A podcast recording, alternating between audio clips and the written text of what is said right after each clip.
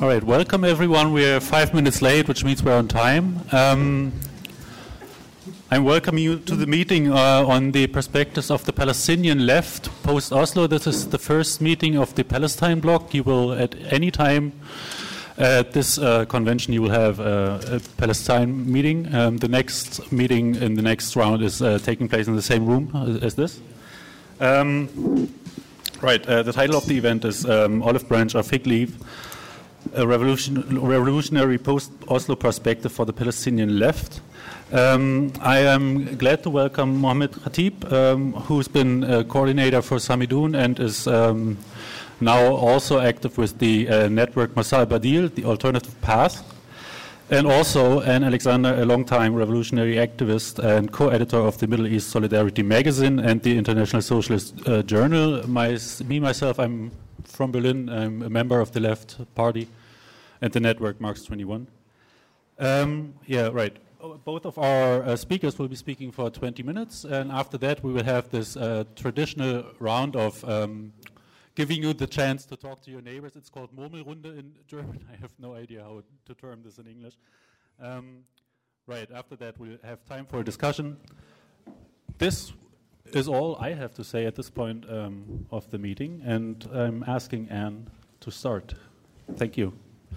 Thank you. Um, thank you very much. And um, uh, thank you to uh, Marx 21 for inviting me to speak um, today. And it's also, I'm very pleased to be speaking uh, with, with Mohammed.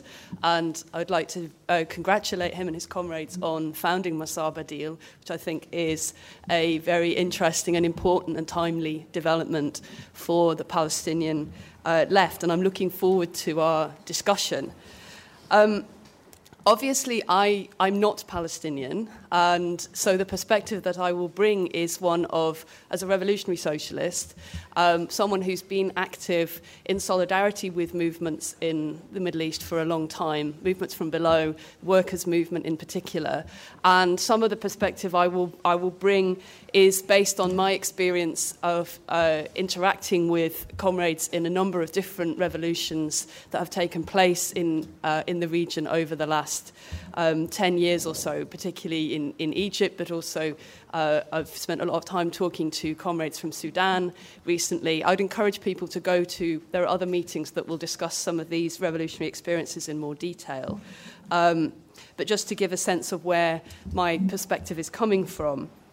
Um, so, in terms of the topic of today's meeting, um, I will be putting forward a perspective which argues that the, there are problems confronting the Palestinian uh, struggle, the Palestinian movement, um, on two levels, really. Firstly, that, that the Palestinian national struggle is not simply an unfinished anti colonial revolution in the sense of uh, unfinished business from the era of colonial oppression when the uh, Middle East was divided between the great European powers. It confronts something which is a, a development of imperialism and colonialism since 1945 and is not simply confronting the Israeli state, which has been founded through the ethnic cleansing of Palestinians and through the, dis- the destruction of the possibility of a Palestinian state, is the condition of, of uh, as a necessary condition for the existence of the Israeli state. But behind the Israeli state stands a much bigger architecture of um, imperialism, imperialist domination of the region, of which the US is the primary uh, guarantor. And therefore, I'm going to also try and begin a discussion about the social character of the Palestinian revolution, to say that wrapped up in this struggle for national liberation is also the question of the social revolution uh, in Palestine and its links to the social revolution across the, across the region. A revolution of the poor, of the oppressed, of the working class in particular.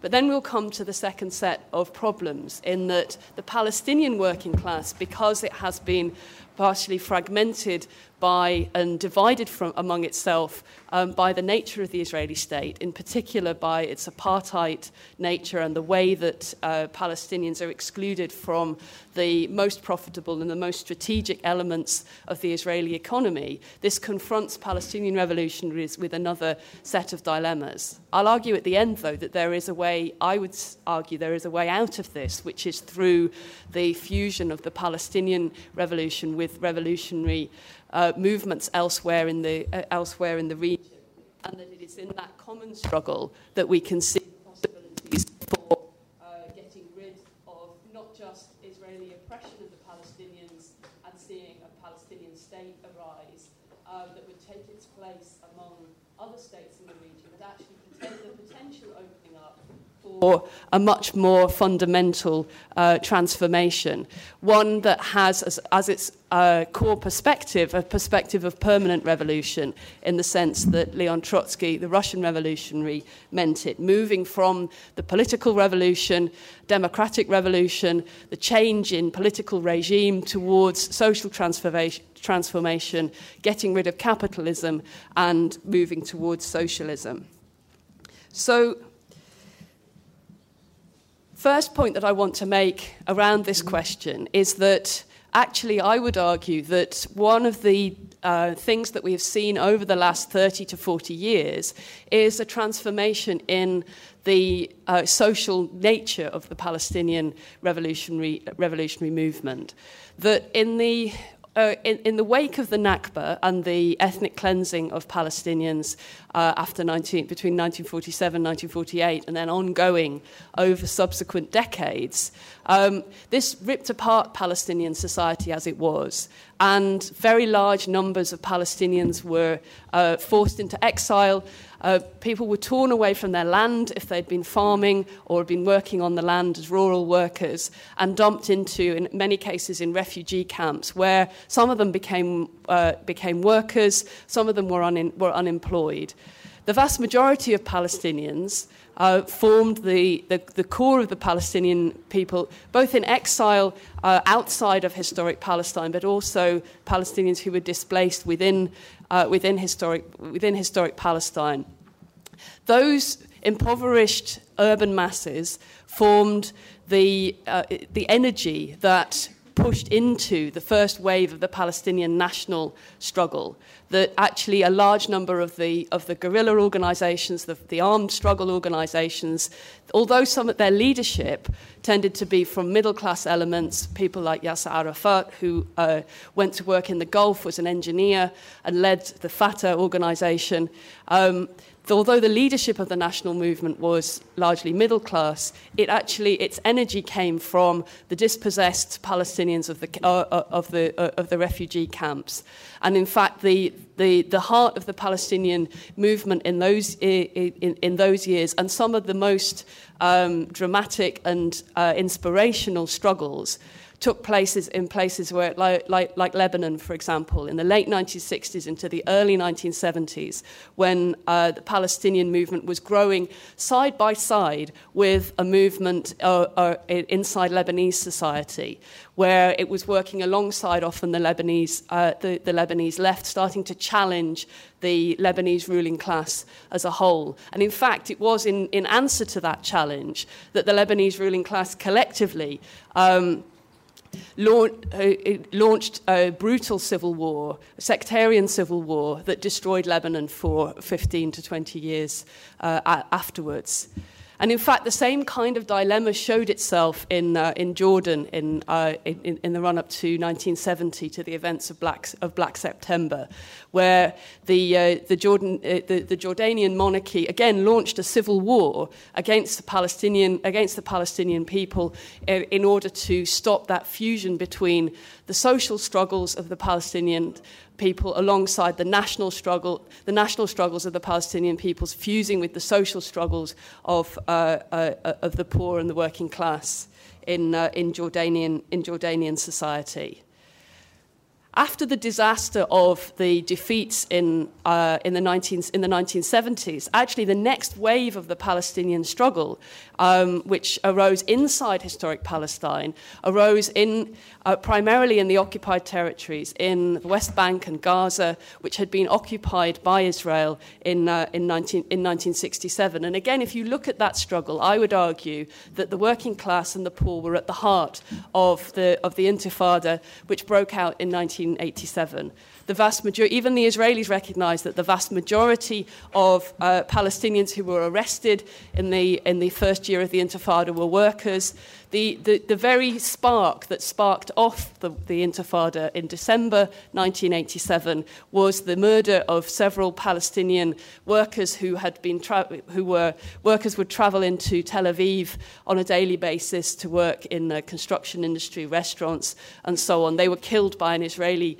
um, troop transporter that rammed into their car, and this triggered uh, the, upri- the uprising itself. So there was the rage of the working class in Gaza and in. Um, uh, and in the West Bank was one of the driving forces behind the, the Intifada. And if you look at the way in which the popular leadership of the Intifada was formed on the ground through the, uh, the the, the popular committees, which took on all sorts of aspects of social struggle. Uh, they organized uh, alternative education, for example. Schools were, um, the uh, Palestinians were not, going to, were not going to school. They organized alternative schools underground. They organized alternative health care. They began to try and build uh, something that, that wasn't simply about political rights, uh, national, confronting the national oppression um, that, that Palestinian fa- Palestinians faced, but it grew, started to grow over into taking on social, social questions. That brings us then, though, to the, out, the, the outcome of the, um, uh, of the first Intifada, which was not the victory that uh, ordinary Palestinians had hoped for, and actually led to um, serious defeats with the uh, um, the, the signing of the Oslo Agreement, the formation of the Palestinian Authority, and the, uh, a whole period of defeats and, uh, uh, and, retreats presided over by that generation of nationalist leaders, um, led by Fatah in particular, um, which had, uh, in a sense, taken the energy of the Intifada and then turned it in, in, in, another, in another direction. So, does this pattern, though, of the growing social soul of the Palestinian revolution repeat itself?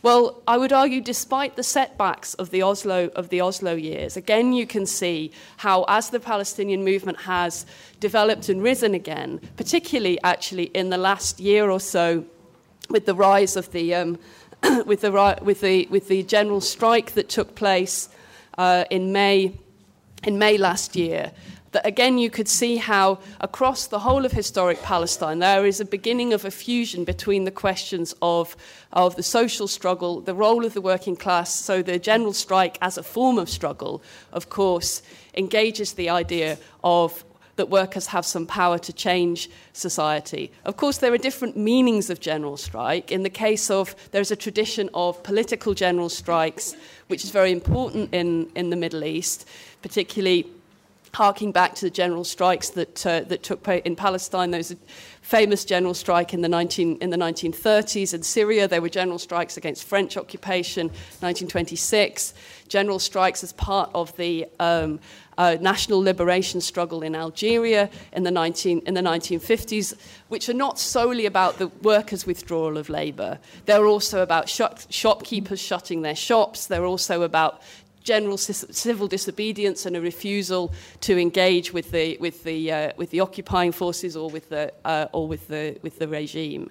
However, there was a significant degree to which there was uh, that Palestinians' withdrawal of labour from the Israeli economy hurt a section of the Israeli of the Israeli ruling class. For example, in the construction industry, uh, there are around 65,000 Palestinians who work in the construction industry, and they were because they didn't go to work on the 18th of May last year, the Israeli construction industry lost uh, uh, millions of uh, millions of millions of dollars, and Israeli construction bosses were screaming about this about this fact.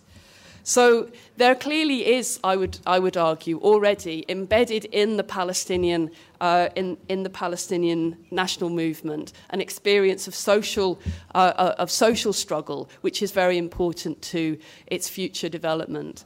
And in fact, actually, if we look at comparatively other revolutionary movements, including those that have, uh, in, ha- have taken on uh, racist states, apartheid states. South Africa is a good example.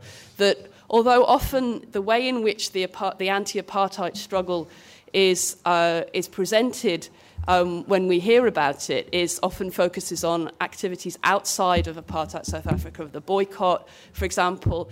Actually, it was the black working class in South Africa that played the pivotal role inside in that, in that struggle in bringing down. Um, the apartheid regime, or rather, and, and um, you know, we can discuss we can discuss the parallels with South Africa in more detail later if people are interested. Rather than overthrowing the South African regime, it created the possibilities of a negotiated exit for the South African ruling class. But nevertheless, it was, for example, strike action repeated strike action um, by workers in the diamond mines, in the gold mines, um, were, was at the heart of the South African uh, struggle against apartheid, alongside the stayaways, which are more like the political general strikes and have a lot in common with, the, with, the, with some of the forms of struggle of the First Intifada um, uh, and, uh, uh and experiences of the Palestinian, of the Palestinian movement. If we look at actually on a historical plane, that in fact the vast majority of democratic revolutions that have had any success in bringing down um, either racist, uh, racist, explicitly racist states or at least achieving political reform, meaningful political reforms. The working class, as an organised force, has played a huge role in that, in, in that process. However, here we come to another dilemma that faces the Palestinian working class, which is that uh, unfortunately, because of the nature of the Israeli state, because of the ethnic cleansing that fragmented the Palestinian working class, it is difficult for the Palestinian working class on its own to exercise that power uh, against, the, uh, against the Israeli ru- uh, ruling class that other working classes have, at least as a potential. So I mentioned about the comparison with South Africa. Um, unfortunately, unlike South Africa, the main sectors of the Israeli economy, which are the most uh, important in terms of capital accumulation, the ones that are strategically the most important to the Israeli ruling class, the ones that link the, uh, Israel's war economy with the uh, US military industrial complex, for example, uh, Palestinians are completely excluded from, uh, from those sectors of the economy as workers. They're not excluded from those sectors of the economy as being subjects on whom those products and services are tested, um, because actually it is the, uh, the, the, business of occupation is, is integral to the way that the Israeli economy, uh, the, the, the way that the Israeli economy works. Nevertheless, the withdrawal of Palestinian labour doesn't hit the entirety of the Israeli economy. It hits some sectors and makes construction bosses angry and lose money, or hotel bosses and so on, but it doesn't, it doesn't stop the machinery of capital accumulation working. So, where is the way out of this? Well, I think this actually then requires us to go back to what is the purpose of Israel in the first place? Why is it that Israel has survived this length of time and that the racist system that underpins Israel as a state is perpetuated? This is not simply to do with the, um, uh, with, with, with, the Israeli ruling class as having some kind of special characteristics or being particularly clever or good at ruling and so on.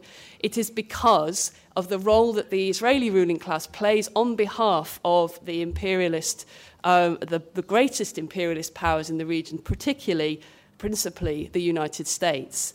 That fundamentally, the role that was mapped out by the Israeli ruling class for the new state, for the new Zionist state in the 1950s, to be a watchdog for, it, for the interests of the Western powers in the region, to punish militarily um, other powers, other rising. Uh, national states like the Egyptian state under Gamal Abdel Nasser um, to punish them should they transgress uh, what the interests of the Western powers uh, uh, were. And that is why Israel is embedded in this, in this system. However, looked at it from that way, that is one of the reasons, the major reason why it is difficult to overcome the Israeli state, because behind it stands the might of the US, uh, militarily, politically, diplomatically. But on the other hand, I think you can turn that round and say that there is a possibility of seeing that as a weakness as well, because it makes a common cause between the cause of Palestinian revolution and the revolutionary struggle elsewhere in the region. And it's very, di- it's very direct. The, the, um, if you look at, the, look at the role of the Egyptian uh, military, for example, the Egyptian military uh, is obviously a guarantor um, of, uh, uh, of social peace inside, inside Egypt. It is used primarily to repress um, the, uh, the, the, the, Egyptian, the Egyptian working class and the Egyptian poor. Um, but it's formed in the process of, uh, uh, of also oppressing the Palestinians. Its funding, its money comes from the, from the US. It, the Camp David Accords that were signed in the, uh, in, in, in, in the early 1980s um, were and in, have, have formed the, the Egyptian army as it is today. It is also a guarantor of this, uh, uh, uh, of this system of oppression of the Palestinians as much as it is of the oppression of ordinary people in Egypt. Unfortunately, the Egyptian revolution that we saw in 2011 didn't go quite far enough to really start to break apart um, the, the, the, grip of the, the, the grip of the army. And again, this is something maybe we can discuss in the questions, but I think it did show the route by which you can see a potential fusion between the Palestinian struggle and the struggle, revolutionary change elsewhere in the, uh, elsewhere in the region. It's only by breaking down the grip of the states round about, the, uh, round about Palestine and going beyond this perspective of the national um, liberation, of seeing that the end goal of the Palestinian struggle can only be to go as far as creating a national Palestinian state, but not to disturb the class structure of those societies, not to disturb the rule of other ruling classes. And this essentially, I would argue, is the, is the trap, is the dilemma that the old nationalist leadership of the Palestinian movement fell into, is that they had a principle of non-interference in those other uh, in, in those other societies. That in order to preserve the nation-state system that exists across the region, which is the one which is guaranteed by imperialism and which is part and parcel of the oppression of the Palestinians. Uh, in order to preserve that, they therefore uh, stepped back from the idea of siding with those who wanted to uh, struggle from below against the, uh, against states round about Palestine.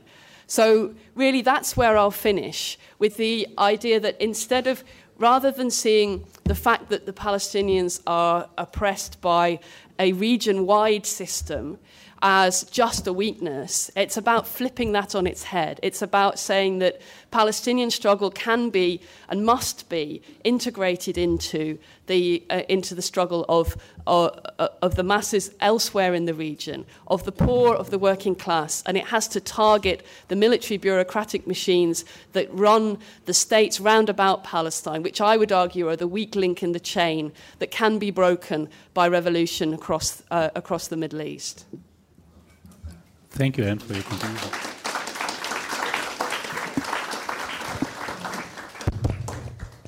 Uh, hello, everyone. Good morning. Thank you, Anne, so much for uh, this historical analysis, and it helps me a lot, actually. Uh, first of all, it's very interesting for me to be speaking in Germany again since long time after we are not allowed uh, and we are attacked by the German state uh, but not only by the German state. I remember a few years ago we used to use this building a lot uh, for Samidoun, even for the Popular Front for the Liberation of Palestine. They used to organize the anniversary uh, of the front just in the other room. Uh, but since three years we were kicked out from this building and we were not allowed to use it anymore. Uh, so this is also where we see the siege on the Palestinian movement is not, not only coming from the imperialist forces, but also sometimes from Zionist left. Uh, so this is very interesting. Uh, second, uh, also I want to salute the Samidoun members and all the Palestinian community uh, members here and the Palestinians, newcomer refugees who are struggling and leading the organizing for Palestine. in a time where they are left out uh, alone. okay. In a time where they are, or we are left out alone, uh, we have very minim- minimalist uh, support from uh, activists and. Uh, yeah. Thank you. Okay. Uh, we are left alone with some uh, uh, very nice and very good comrades and activists who are supporting us. So, of course, we are not alone, uh, but we think we need uh, a much bigger support uh, within the German left and also within the movement here in general, the anti fascist movement and the anti racist movement. And part of the crisis of the Palestinian left is that uh, the international left is not leading or not dealing with the Palestinian left in a uh, ethical and equal uh, basis. We see two, three examples of uh, uh, European, basically leftist movement. Either it is first a Zionist left uh, or a left who, when they want to support Palestinians, uh, they build a relationship with the Palestinian Authority and with the Palestinian right wing.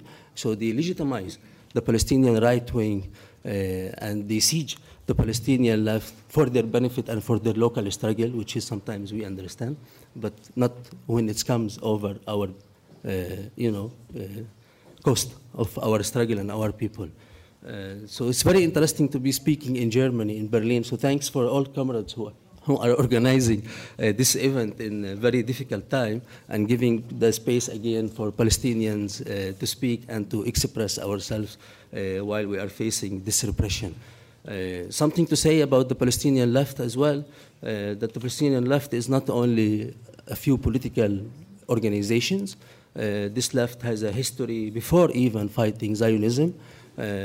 The unions in Palestine, in North Palestine, in Haifa and Jaffa, and in the ports, they were working Arabs and Jewish, struggling for the workers' rights inside Palestine before 1948. Uh, the Palestinian left also uh, was involved even within the mainstream um, Palestinian National Liberation Movement, you can find even inside Fatah, there used to be a strong line uh, of uh, leftist cadres and organizers who was trying to uh, struggle or change from within. And of course, this was uh, not realistic. We saw the, uh, the result uh, of that. Uh, but also we have to acknowledge the role of the Palestinian left in uh, paying a heavy price of fighting Oslo and all the liquidation programs that were forced uh, into, Palestinian, into the Palestinian people, but as well leading the armed struggle inside Palestine and outside Palestine in a very most difficult time, facing as well the Arab regimes, but also uh, internationally. We can see today the role of the Palestinian left inside occupied Palestine. Uh, we can see the hundreds of political prisoners who are sentenced for tens of years. Uh, we can see the role of the students' blocks inside Birzeit University and Bethlehem University and other universities inside Palestine when they are leading uh, the struggles in the streets against the Palestinian Authority and against uh, the occupation. Uh, I want to say as well, like, uh, it's very important to connect always the Palestine, the left struggle inside Palestine with the working class, uh, but also uh, we have popular classes uh, inside Palestine. Not all Palestinians are allowed to work, actually. I was grow up in Lebanon. Uh, all the Palestinian refugees in Lebanon, we have no right to work. So we are not a working class. So we, we never experienced to be a working class. If we are used as a cheap labor, uh, this is kind of a, a new way of slavery. We are not recognized as uh, workers in Lebanon. We have zero rights to be members in unions or whatever, and many other rights that we are deprived to. Uh, also, if you look at the situation of the what's so-called the working class in Palestine, uh, we can see like how Israel used the working class in Gaza uh, as a slavery as well to use them to build the settlements inside Palestine and to benefit from the siege of after this 15 years of siege in Gaza, but still using the Palestinian labor as a cheap labor uh, to build the settlements for the Zionist uh, movement in West Bank.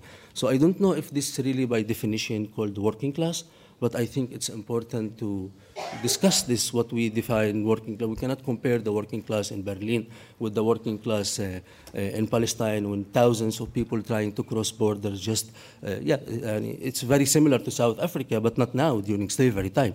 Uh, so this is uh, very important and interesting. Uh, I think as well for the Masar Badil, when Anna mentioned it, which was very important, Uh, what we lack on inside Palestine within the national liberation movement is not that we don't have a communist or a leftist organizations, we have plenty, uh, but we don't have a mass organization and popular mass movement.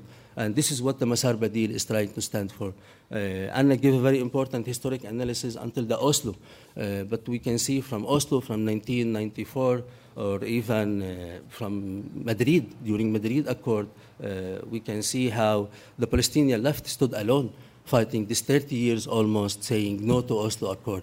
Uh, fighting internally and fighting the Zionist entity, but struggling really from inside within the Palestinian society because some part of the Palestinian people, big part of the Palestinian people, they believed in the peace accord with Oslo. So we were not against our people, but we, we believed that we have a role to struggle internally uh, to educate and to explain to our people that this accord will fail and this is not realistic and this is against our people. And we see today what is the uh, example, like even some Zionists, they are saying that this two-state solution uh, is not working anymore.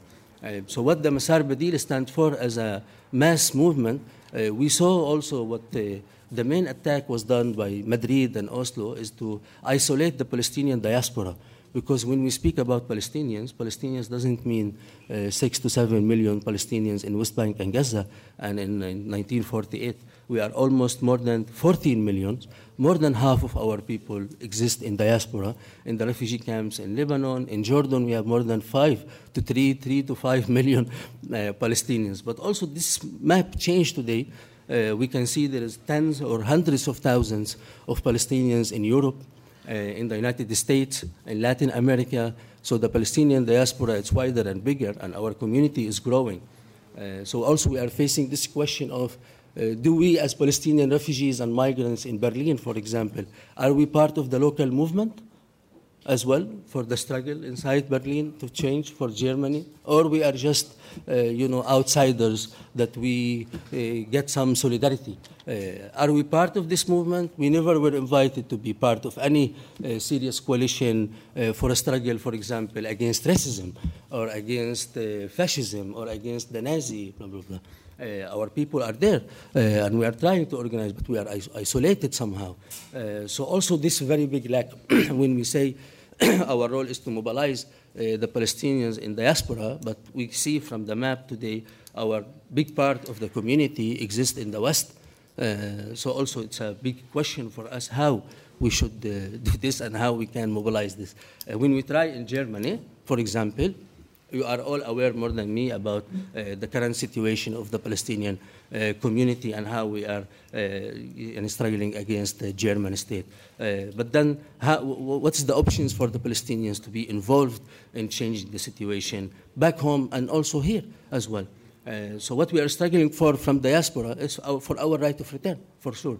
So we have three main goals within this uh, the mass movement. We have different principles that united us, uh, but also we came up with a thought that we should. It's easier to build a radical uh, political organization, but building a mass organization, bringing different Palestinian uh, groups, cultural center, centers youth organizations in Lebanon, in Jordan, in Palestine, but mostly also the new organizations who are existing in, in uh, Europe, in the United States, in Latin America, on the basis of free Palestine from the river to the sea. Uh, democratic state after the liberation of Palestine, and not necessarily as a state, but democratic society after the liberation of Palestine, where everyone uh, could be equal and uh, live together.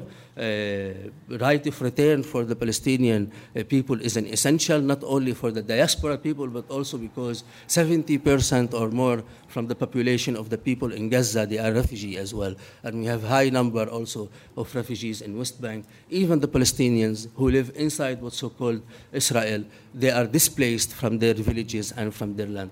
Uh, so the right of return is a very essential and basic uh, uh, core in our in our struggle.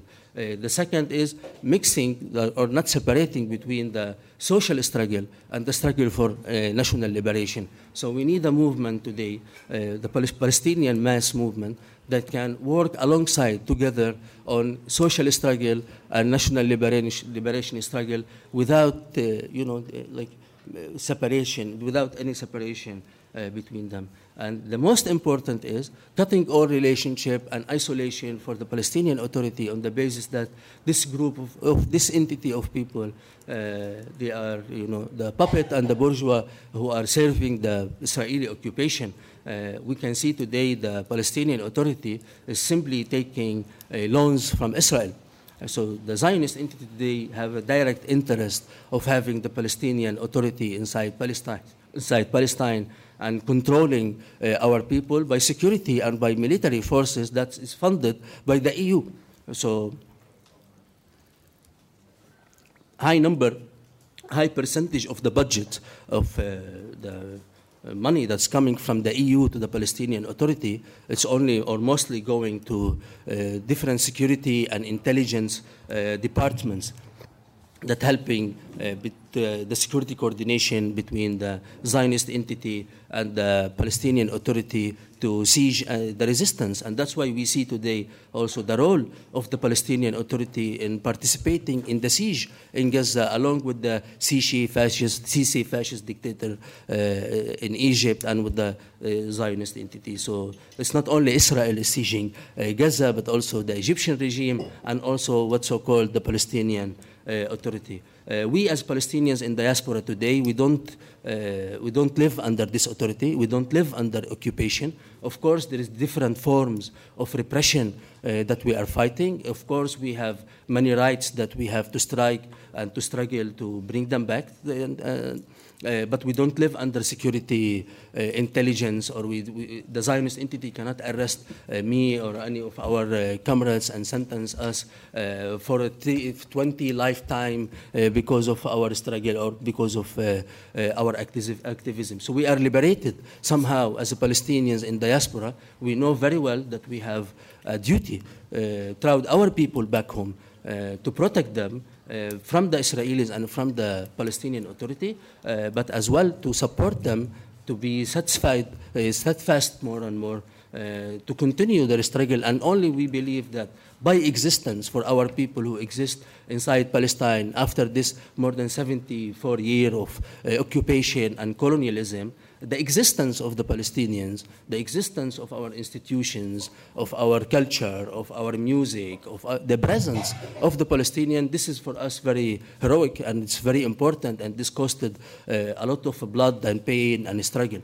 Today in Palestine, there is more than uh, seven, six to 7,000 political prisoners. Those are uh, arrested not only because they are uh, activists or, or, just because Israel is not happy with them, but because those people are the uh, real and essential leaders of our movement and they are the potential leaders of our national uh, liberation movement. So we see the Palestinian Palestinians political prisoners as the true leaders of our movement, not those puppets who live in uh, Ramallah and, the, uh, and dealing with the uh, EU and building companies uh, on, the, you know, on the benefits of the Palestinian people.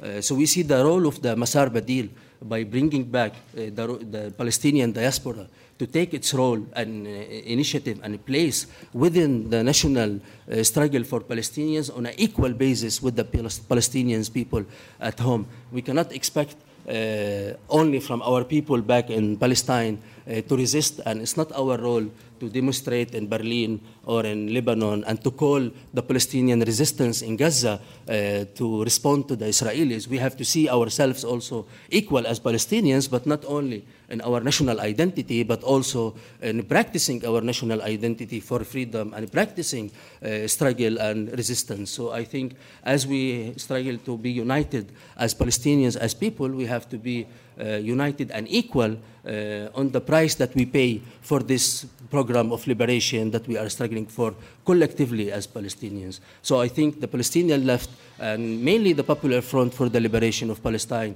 have played a very essential role and still playing this role uh, inside Palestine. Today we see uh, the new coalitions that is existing between the Popular Front for the Liberation of Palestine, Hamas, and even Islamic Jihad uh, Uh, in the resistance front and especially in Gaza. And we think what we need today, and this is what we call as Masar Badil today, that the Palestinian movement, we need as people today to call to build a new democratic front, democratic national front, where all uh, Palestinian resistance forces can be part of it and can lead our struggle throughout liberation, and to cut with all this elite of Oslo Accord and Madrid Accord and the puppets of the EU and the uh, Arab uh, uh, regimes. Uh, but back to, uh, to the situation in Europe, this is very important for us because when we as a leftist organizations inside Palestine here are uh, for example, labeled as a traditional left,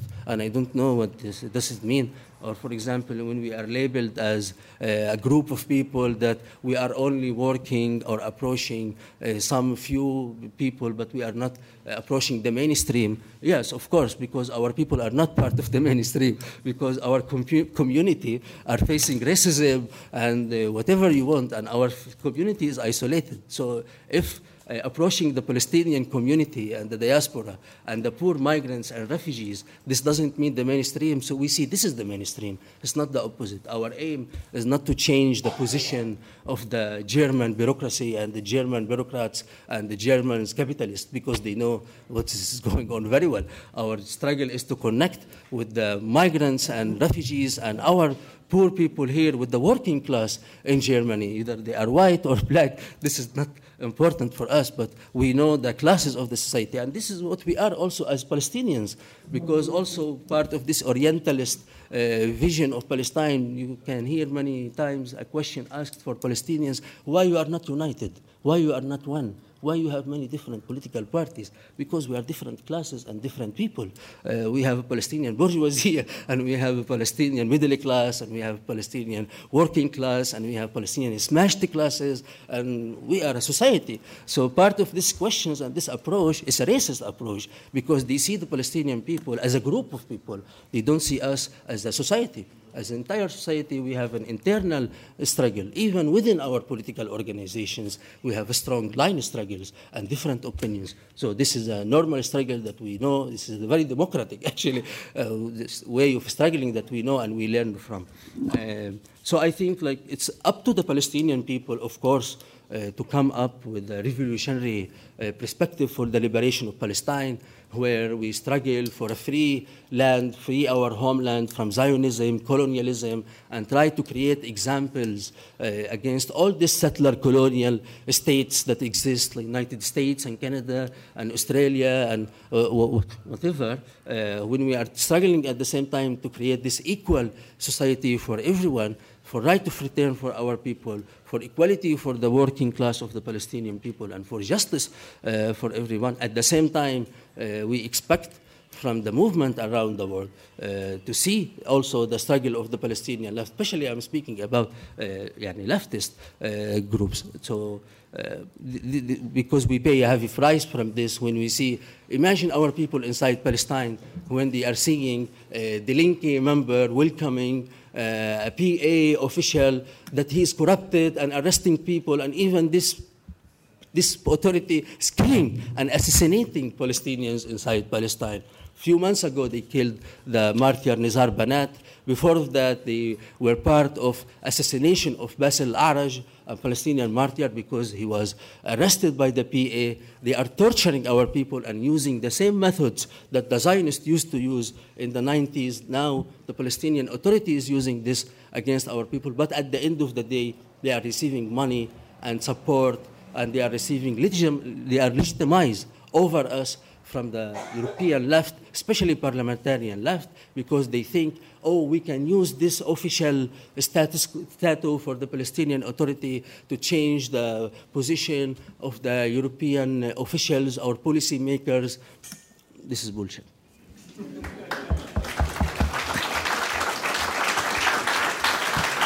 I finish with bullshit? No, I should say something. Seven seconds over. one minute more. It's not nice You to want, finish you want one more? You want one more?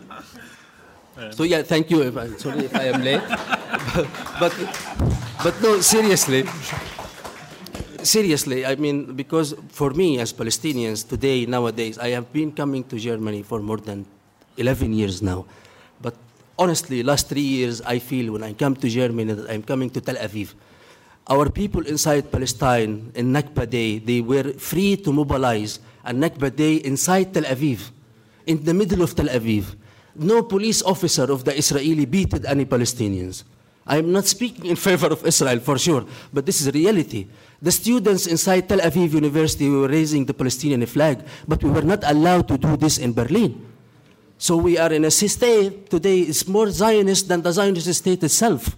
So I think we have equal responsibility today through this, to fight this together, not only inside Palestine, but here as well. And also to support those migrants, Palestinians, who, who are struggling by themselves alone without any support, only from few good comrades and people that we know and lawyers who are, we appreciate the struggle. But imagine a 19 years old student studying medicine in Germany, working full-time job, eight hours a day, uh, receiving a letter from migration department threatening her that she should be deported and her family, and she is left alone. Of course, we cannot publish her name. Of course, we cannot speak about her publicly, but also she have to feel the support. Not we hear from leftists saying you are minority and you are dangerous and we should be isolated from our comrades. We need the support to be out loud, not you to be afraid with or your privilege here. So use your privilege to support Palestinians, but also to struggle for your rights, because it's not about us only, it's about us together.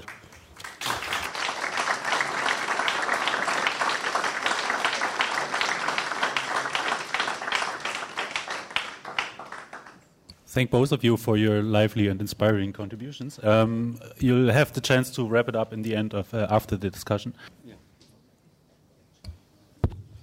Uh, like it's difficult to answer all of these questions, but it's very interesting debate and very interesting questions. Also, it was very interesting for me to see that there are some members here in the room of Die Linke criticizing the role of Die Linke, uh, reactionary role within the movement. So we encourage you, but also we think like this is more urgent question that should have more intensified internal struggle because it's not just internal struggle. We are paying blood for the price of Die Linke and other kind of group policies as Palestinians. So the responsibility of this kind of European left, they are participating in the oppression of the Palestinian people. It's not that just we want to expect from them a good position throughout the Palestinian. No, they have to withdraw from this responsibility of being part of the repression and oppression against the Palestinian people.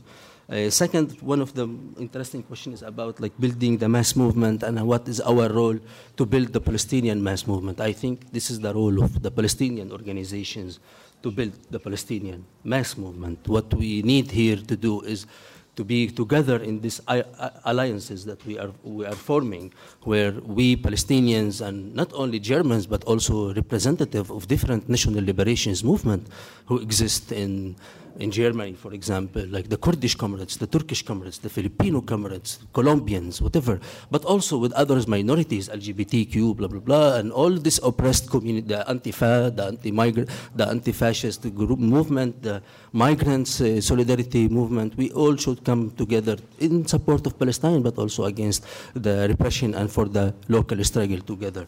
Uh, one of the questions as well like about Shireen Abu Akleh and if this is the spark of a third intifada intifada. I think these questions of third intifada have been asked since the end of the second intifada. And I disagree about first intifada and second intifada. The Palestinian people have been resisting and doing uprisings since not even the Zionist colonialism, but also during British colonialism and before that during Ottoman Empire colonialism. So our people have been struggling for liberation of a homeland, of our homeland since many hundreds of years, and we are not struggling to build a Palestinian state we are struggling to free and liberate our homeland. What the Palestinian people will decide to do with this homeland, this is up to the Palestinian people. Um, also, like one of the questions, so I think like every drop of blood in Palestine is a spark of resistance and, uh, you know, struggle. And that's why we see the Palestinian people are on daily basis building uh, the movement from within. And also we are in a stage which is very interesting for me as Palestinian as well, that our people, as a people, we crossed the we crossed the political party methods of organizing. So our peoples are more organized than political than the political parties. We saw this very clearly in 2014 war in Gaza, that the peoples of Gaza were forcing Hamas to continue the war against Israel. The people of Gaza was calling for the resistance. So Hamas leaders who were negotiating in Egypt, they couldn't take different positions because the Palestinian people was calling for resistance, and they know if they took another position, then they will lose this support and solidarity from the masses. So we as a people are forcing our political groups to resist and to mobilize. So I think this is a new interesting stage that the Palestinian people are living.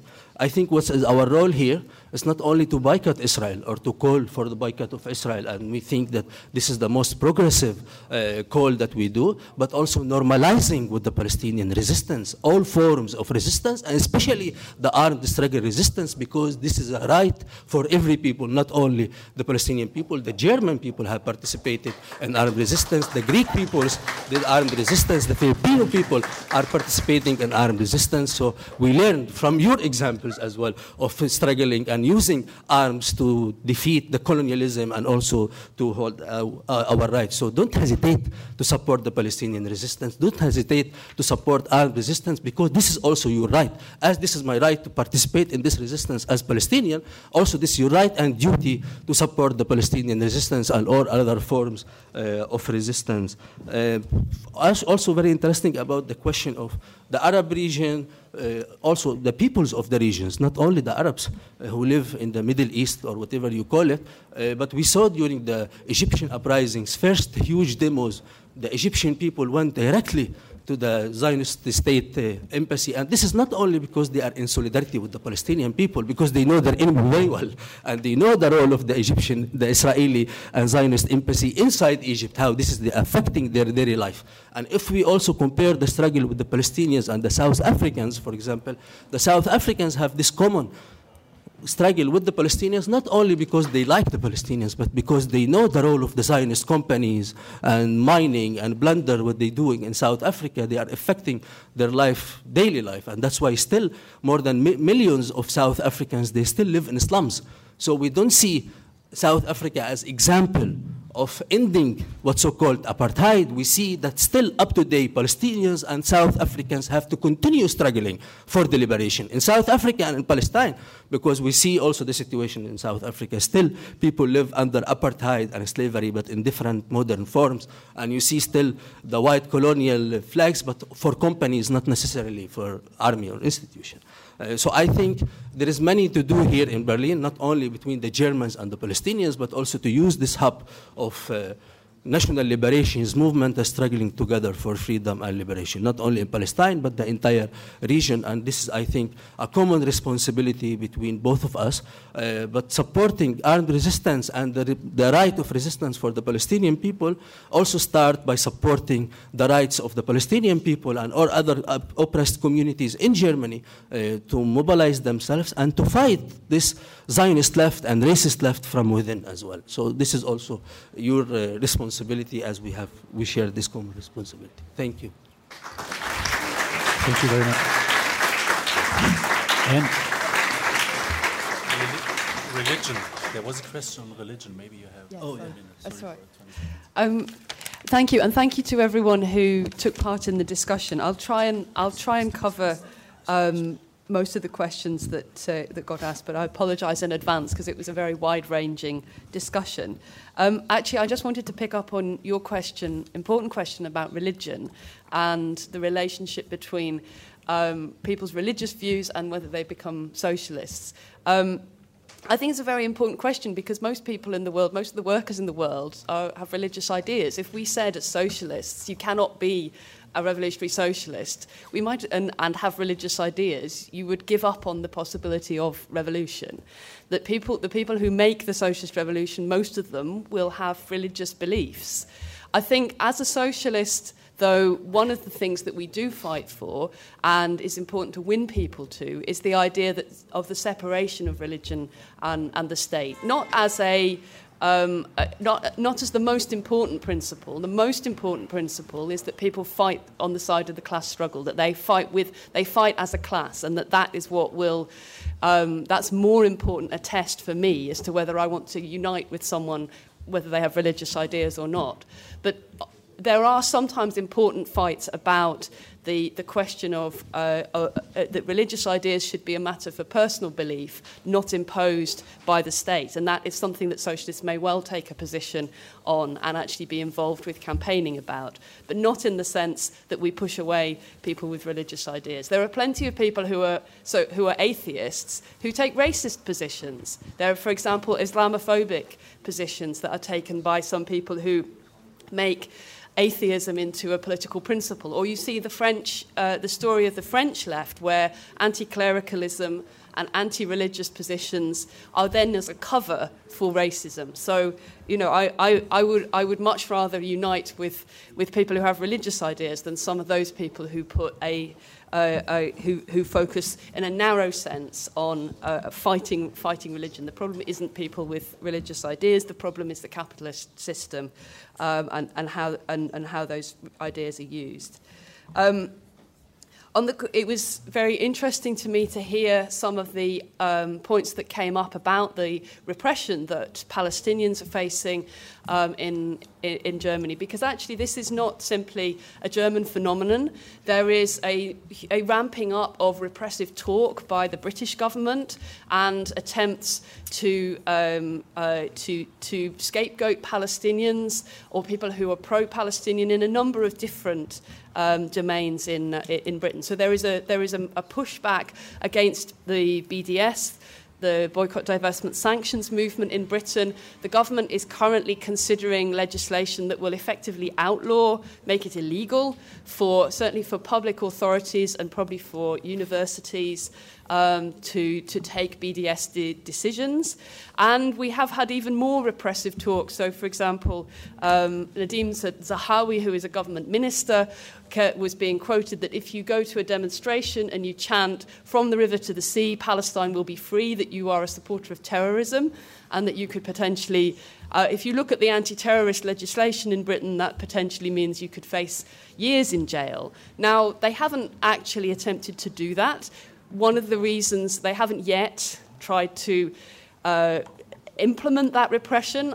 Um, one of the reasons for that, I think, is because actually there is a strong movement of Palestine solidarity in British society despite this. And in fact, that the Palestinian, um, the Palestinian cause, Palestinian movement is something that gets support from a very wide, very wide range of young people. We had amazing demonstrations by school students in Britain last, um, last May when the general strike took place in Palestine. There were extraordinary scenes of 13 and 14 year old children at school, young people at school, raising the Palestinian flag inside their school and filming themselves and putting it on TikTok and shouting from the river to the sea. And so some of the reaction from our government is actually is, a, is an authoritarian reflex because they are afraid of those people. And it's part, as Comrade said, this is part of a bigger picture. There is, it's not, it's not an accident that there is also um, a, a separate bill going through, has gone through the British Parliament which brings massive repression uh, against people organising obstructive demonstrations. For example, people from the climate movement, such as Extinction Rebellion or Insulate Britain, where they have taken direct action type actions, where they've blocked roads and so on, are actually being jailed. Um, and so, for us, the sharp, the sharp point is uh, of this repressive move by the British state uh, isn't, isn't at the moment directed just at, at Palestinians or pro-Palestinian activists. It's actually also at the climate, the, the, the climate movement. And I you know, agree with, this, with the principle that the comrades uh, who mentioned this were saying that defending the Palestinians' right to protest is about defending everyone's right to protest. It is, it is absolutely um, essential. And it's one of those points of connection that there can be between uh, the wider German left uh, or, the, or the left and the trade unions in Britain and the Palestinian, and the, and, and the Palestinian movement. And there are a lot of other aspects to this, this question as well, which I think are important in terms of um, the role of the, of, uh, the international right wing, uh, the racist, populist, and in some cases fascist right. I mean, so you, for example, have the, the, the British government uh, is making this push against BDS uh, is also um, using a discourse of, uh, uh, of, of accusing uh, people who are pro Palestinian of anti Semitism, um, particularly inside the universities, and they have just uh, attacked the National Union of Students in Britain um, and accused, and accused its, uh, its leadership and its elected president of anti Semitism. Um, yet the person who runs the government's own Office for Students was uh, on a video panel um, with people from Viktor Orban's regime and also from even further to the right in Hungary, uh, Hungarian fascist organizations, which are directly uh, and disgustingly anti-Semitic.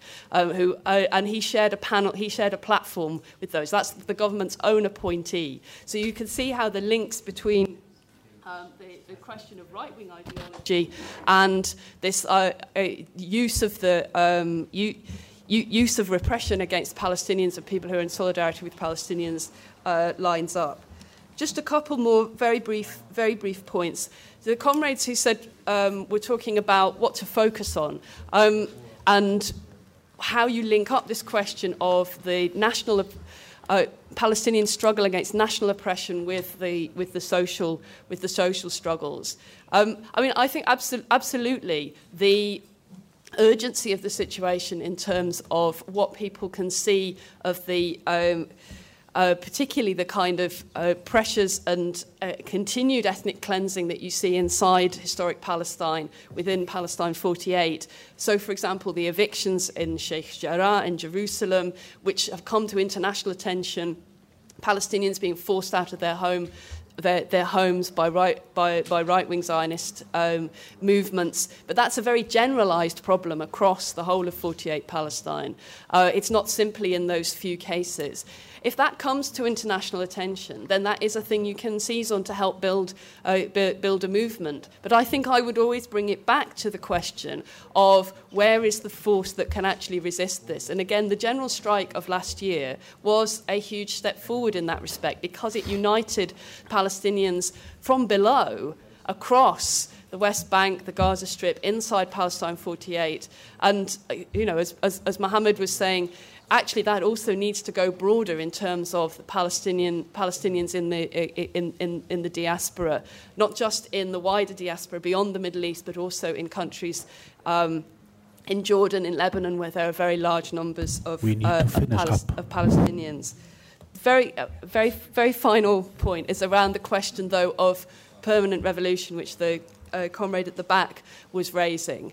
I think, unfortunately, um, the, the, the perspective of permanent revolution uh, in the uprisings that we've seen so far has really more been confirmed in the negative than in the positive. So that although you could see the beginnings of mass movements in some countries in solidarity with the Palestinians, particularly in Egypt, as Mohammed mentioned, I was actually on the protest um, where, the, uh, where people went to the Israeli embassy and, uh, and, and forced the Israeli ambassador to flee, um, uh, to flee out, uh, out of Egypt in September 2011. And it was, an, it was an amazing example of that solidarity in action.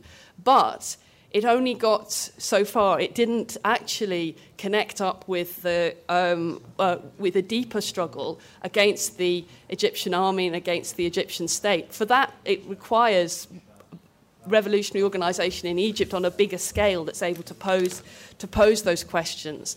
And that really, I think, is the, the question that is, is posed for the, for the future of how a Palestinian revolutionary organization can develop side by side with and reinforcing the development of revolutionary organizations in outside of Palestine in the neighboring countries that shares its perspectives and that can work towards a common goal of defeating not just the Israeli state but also the states that are round about and US imperialism that stands behind them.